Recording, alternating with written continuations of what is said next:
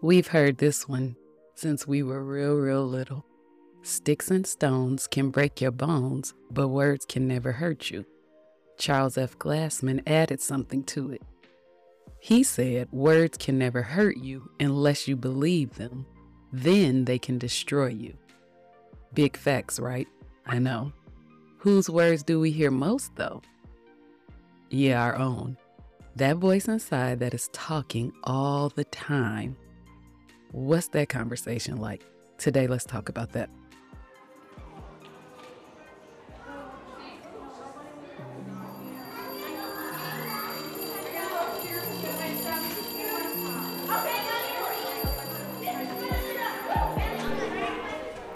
Welcome to Healing one oh one, the podcast presented by CBlissWellness Wellness. I am Gina Culbreath, your teacher, coach, and guide on this journey. For my returning students, I'm so glad you're back. And for my new students, I'm so glad you came. Today's episode is about self-talk, the inner dialogue, the words we say to ourselves, how they impact us inside and out. Before we start today's lesson, let's do a little review from our last lesson. We talked about self-awareness, having intimacy with yourself, into me see, how you view you, what makes you uniquely you, recognizing your individuality, your likes, your dislikes, the feelings in your body, the thoughts in your mind that go along with those likes and dislikes. And if you want to continue them, what do you have to do to do that?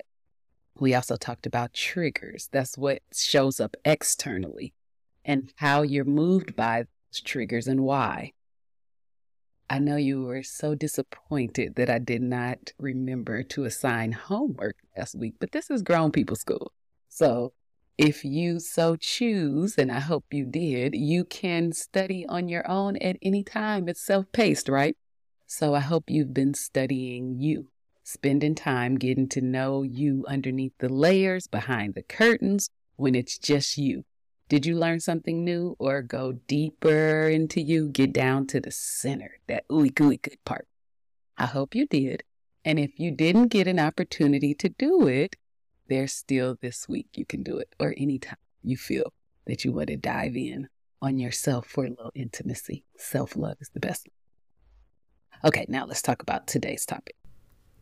Today's learning objective, or what I want you to take away, is to identify self-talk and how it impacts us both positively and negatively.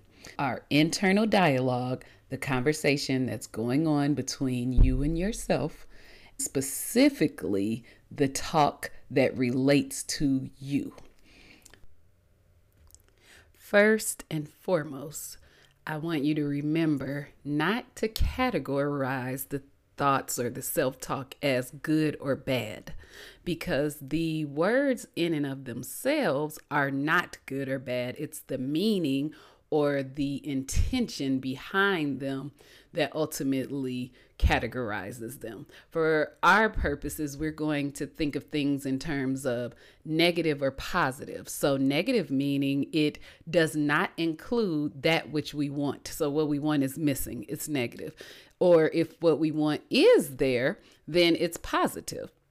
So let's think of the negative self-talk would be things where we're judging or critiquing or categorizing or comparing in a way that does not indicate what we want. So judging is not necessarily bad. Say if you are judged the winner of the Miss America contest, that's not a bad thing. But if the judgment is negative, or you're being judged as something that you are not, or you do not want to be, then it's negative. If you're comparing yourself to you of yesterday and you're better today, then that comparison in and of itself is not negative. But if you're comparing yourself to some standard that you cannot meet because you are not born to be a size zero, or you're not a Mensa level of intellect, then those are a standard that would be impossible for you to make, or a comparison to someone else that is not you, because you're the best at being you. They're the best at being them. So they should not be your measuring stick. That makes it negative because it's missing the portion that you want it to have. And then on the other hand, there is positive. So that would include encouraging words, affirming words, motivational words. So when I tell myself, you can do it, you got this, girl, like I've done this before, so I know I can do it again. I feel the energy that says today is my day. This is positive self-talk. So while there's positive and negative self, self-talk, another indicator of the kind of self-talk that you're having is whether it's original or a replica. If it's an original thought, it's new. It's something you've not thought of before. It could be an inspirational thought, so something that inspires you to want to do something or try something, or just something out of the norm that you've done before. Or if it has a present moment perspective, it's something exactly related to now. That is an original thought. Then you have replica thoughts. So these are just those repeated thoughts that are from a past perspective, loop, discouraging. Those are a broken record kind of thought. That's another way that you can dictate whether you are having the kind of self-talk that you want to be having or that which you don't want to be having. You ever heard of these uh, experiments that are done on plants? There's two groups of plants, one that receives loving words and another one that receives hurtful or hateful words, and they monitor the plant's growth over um, a period of time. And time and time again, it has been shown that the plants that ultimately receive the positive feedback and encouraging words grow more, and those that do not either are stagnant, not growing, or they decline, they uh, wilt. We're the same way, because words create your environment. You want to have the environment, especially that you set for yourself, as an optimal environment for growth and flourishing. A good litmus test for whether or not you're creating that environment for yourself is ask yourself this question. Would you talk to a friend like that? Would you speak to a child that way? Would you allow your children or loved ones to be spoken to in the way that you speak to yourself? If the answer is no, then stop it immediately. Stop talking to yourself in that way. I forbid it. It's just not reasonable for you to speak poorly and badly of yourself. Why would you? You are amazing. You're wonderful. Don't do it. You matter as much as the child that you wouldn't want to hear spoken to like that.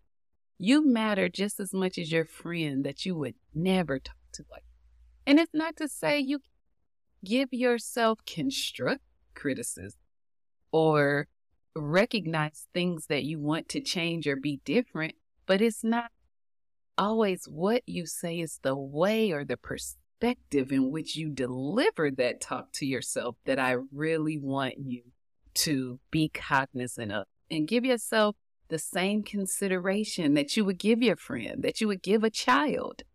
I want you to remember that. Talk to me nicer. You implement that with yourself. Why?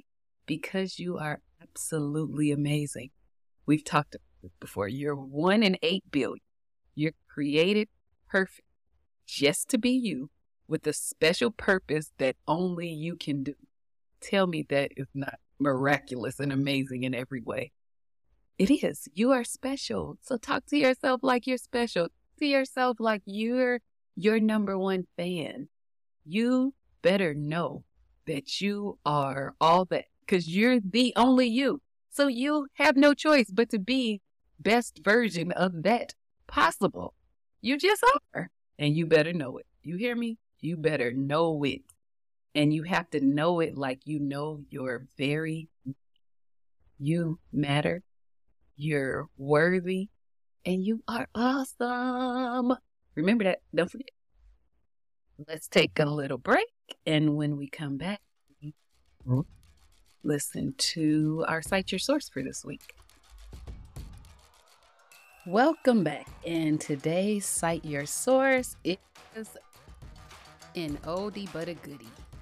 Many of you probably are familiar with the Five Love Languages, and this originated from a book uh, by the author Gary Chapman in the nineties, but it's re- been reprinted many, many times and also has derivatives now for specific situations of the Five Love Languages. But the first book was specifically related to romantic relationships. I believe it was even basically for marriages, if I'm not mistaken, but you could apply it to any romantic relationship, I'll say. But the premise of the book is that people love in different languages and they receive love in different languages. He broke it down into categories. The categories are words of affirmation, quality time, physical touch, acts of service, and gifts.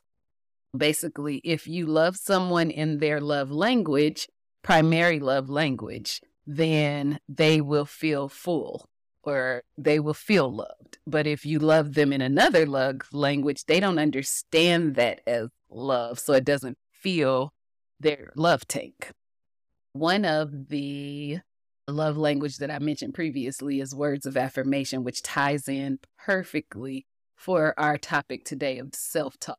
Because when you are speaking to yourself, consider that the words should be affirming. They should be uplifting. They should be encouraging. I think if you are a person whose love language is words of affirmation, then your self-talk is even that much more important to make sure that it is not tearing down your self-esteem and really becoming self-hate as opposed to self-love. So I definitely recommend this book, not just for those who are words of affirmation as their primary love language, but this is a way to get to know yourself. When you read it, you take the quiz, there's a website and videos, things like that. So even if you don't get the book, I encourage you to go to the five love languages dot com website and take the quiz. You can do it for your children. I've used it for my teenager.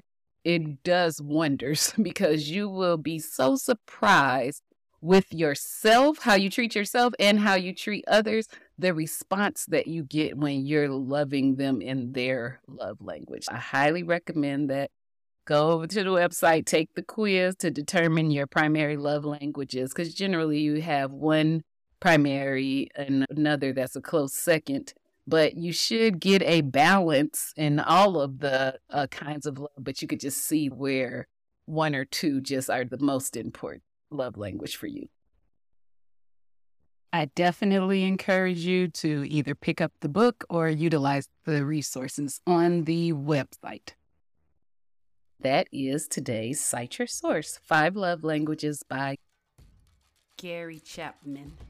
We will be right back with my favorite segment and yours, What Had Happened to Us. Welcome back to my favorite segment, What Had Happened Was. Or as the young kids might like to say, I R L. This story is kind of uh, long, if I'm honest, because it starts in my childhood, but it comes full circle to my very, very adult life. It's about my mom. My mom was not a physical assistant to my child. I would say she was probably rearing me for maybe nine to ten years, actually in the house being raised by her, but they were not consecutive. So probably over the course of my first twenty years, not even twenty, probably my first eighteen years, I probably was in the home with her for half of that or less. I have to be grateful because my mother had seven children. I know for a fact that I had the most time with her of any of my siblings, so I'm grateful for that. But she spent the absentee time in prison for the most part. So there would be these elaborate promises that this would be the last time she would go to jail and she would never leave again and our life will be like this when she gets home. Suffice it to say, it didn't quite pan out that way. I grew up with what I now know to be extreme abandonment issues. What I said to myself as a child was, if your mother doesn't stay, no one will. And that would spin into a string of all the reasons why my mother didn't want me or love me enough to stay around. I wasn't a good girl. I talked too much. I talked too loud. My hair was nappy. I wasn't cute. I asked for too much stuff. I got on people's nerves. Long story short, I had a list of reasons why I was not enough for my mother to stay and for my mother to love me. Throughout my life, when things would come up, negative treatment from others and just the course of going through life and things would happen, I would always equate it to that same negative talk. That if your mother doesn't um, love you enough to stay, no one is. I really thought everyone would leave and that conversation would continually come up for me. Flash forward to twenty eighteen, my mother passed away. I was in a relationship and the relationship started to, you know, get really serious because this man is now showing up for me at a very vulnerable moment and we're getting closer and just time we were getting closer. I started to be triggered by just different things he would say or do that were now being viewed through this lens of the abandonment that I suffered as a kid. If I didn't talk to him for a certain amount of time, I was like, oh, you know, he's going to leave eventually, everyone. Or you're too emotional. Of course he's going to leave. Like all these negative self-talks just repeating themselves and taking me into an abyss. At the time, I had been on my healing journey for a while, a good ten years for sure. So I'm meditating, I'm journaling, I'm doing all the things that I know how to do, everything I had in my toolkit, but it wasn't really alleviating the negative self-talk.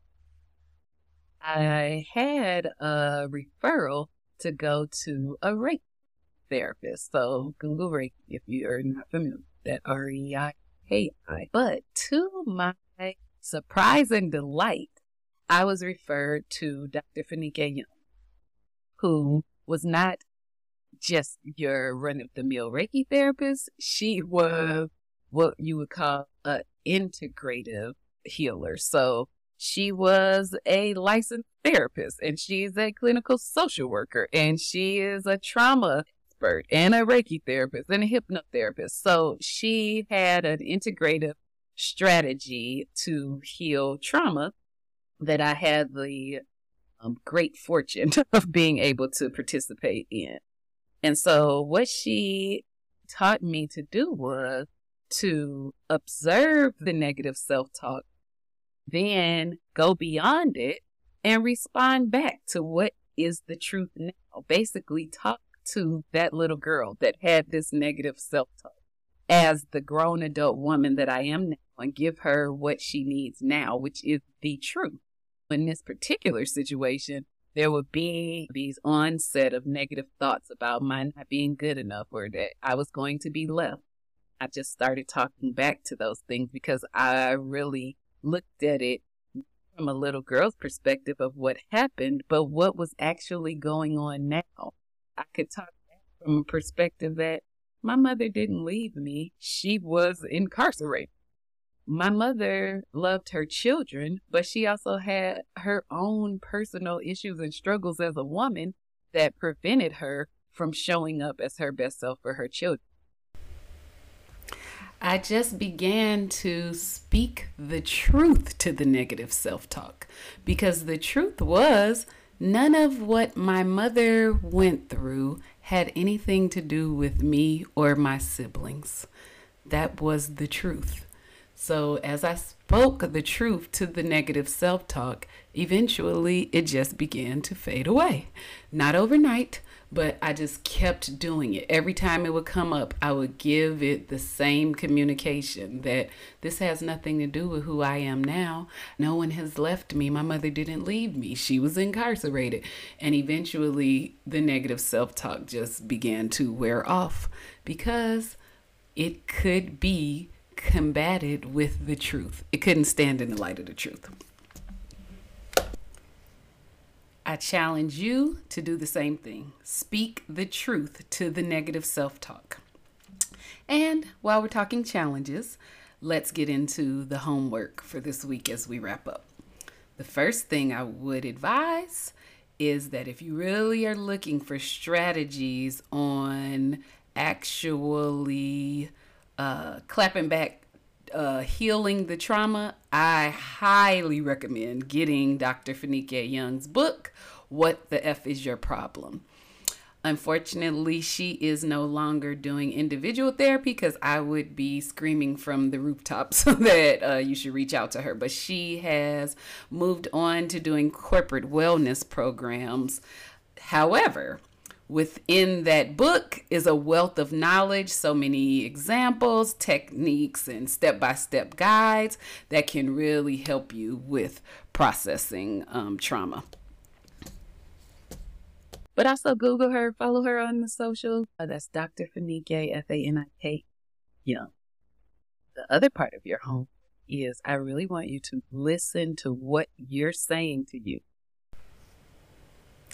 Observe it without judging. Pick the one, maybe up to three recurring negative internal dialogue that you witness when you're observing it. And then go behind the statement and try to recall when you first remember feeling that way. Likely it would be something from your childhood or some very impressionable time in life when you were really getting your identity from external sources.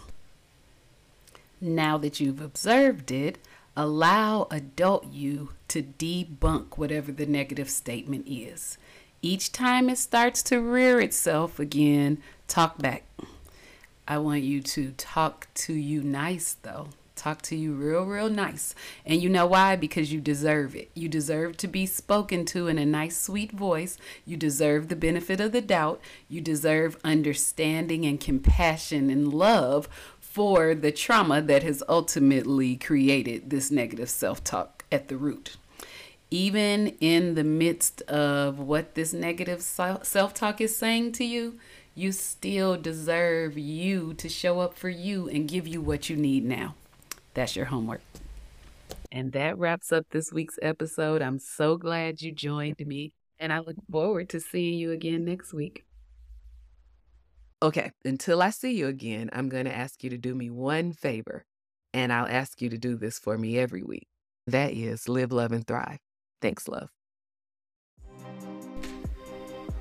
Oh yeah, I almost forgot.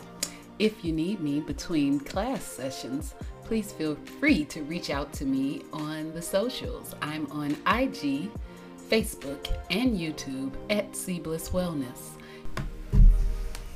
Or stop by our website at w w w dot c bliss wellness dot com. For notifications of when we drop our new episodes, follow us anywhere you listen to your podcasts.